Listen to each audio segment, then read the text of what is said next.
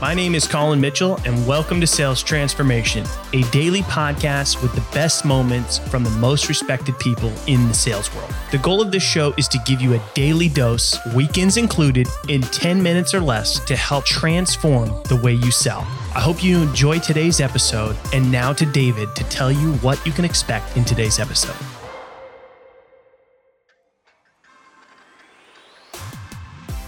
A leader doesn't have to be the best. What does it take to be a leader? A great leader? Do you have to be the top performer or the best contributor? Well, Will is back with Collin as they talk further about leadership in the trenches. Will explains that great leaders don't have to be your top performers or your best individual contributor. What matters the most is being intentional in improving and having the ability to pass on knowledge. Learn more from Will in this latest episode of Sales Transformation transformation. It seems like it's such a a simple thing, right? Yet there's so many leaders who don't do that. Um, and it definitely makes makes a big difference. I'm I'm a big believer of, of, leading from the trenches as well, and you know, showing your team that you're also willing to roll your sleeves up and, and get your hands dirty, right? Um, and, and, I think there's a ton of value in that. So something you mentioned early on, right, right when we kind of kicked off the conversation here, was that you have, uh, you know, you support, you know, 800 sellers, right, and you've built a team of great leaders around you.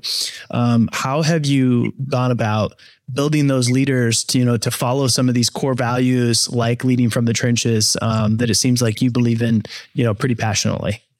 Yeah I, I would say the, the one thing that is kind of table stakes for me is number one be intentional number two be engaged. And i think leaders um, don't always come from you know your highest performers um, sometimes they're not going to come from the actual sales team. They might come from operations. They might come from L and D. They might come from, um, you know, recruiting. I mean, at the end of the day, like sales and individual uh, contributors in sales sometimes don't always make the best leaders. So I, I found very early on that I needed to kind of spread uh, a wide net of, um, of just understanding and, and really looking at individuals based off their talent and their kind of people attributes. Um, were they willing to ask uh, tough questions? Were they willing to, um, you know, really get side, outside of the box thinking? Were they willing to put themselves and have empathy uh, for those that they were working with, the decisions that they were making, the the challenges that they were facing? Was it done with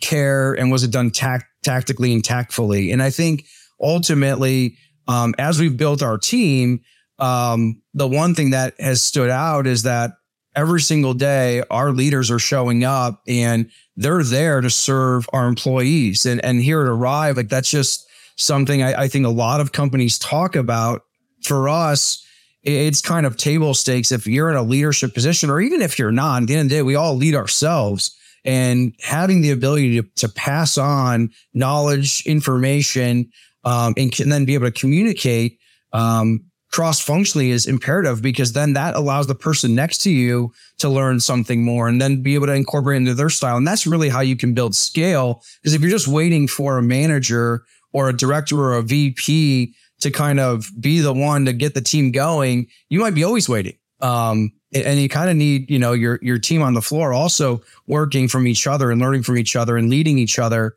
to, you know, future success for each of them individually. Yeah, I love that. I mean, I think that uh, having the ability to have an open mind of, you know, not only individual contributors uh, should be leaders. Uh, and frankly, a lot of like, you know, you, you hear the horror stories, and I've even seen it firsthand. And I was even one of those top performers that became leader, and I was a horrible leader right? And you hear those stories a lot, right? So sometimes it's, it's, not your top performers that make great leaders. And in your case, you're saying there's even these other places that may a lot of leaders may not think about of where you can pull talent from. Um, that can be those great, you know, managers or, or frontline leaders. Um, so I think that's really incredibly valuable for people who maybe aren't thinking like that.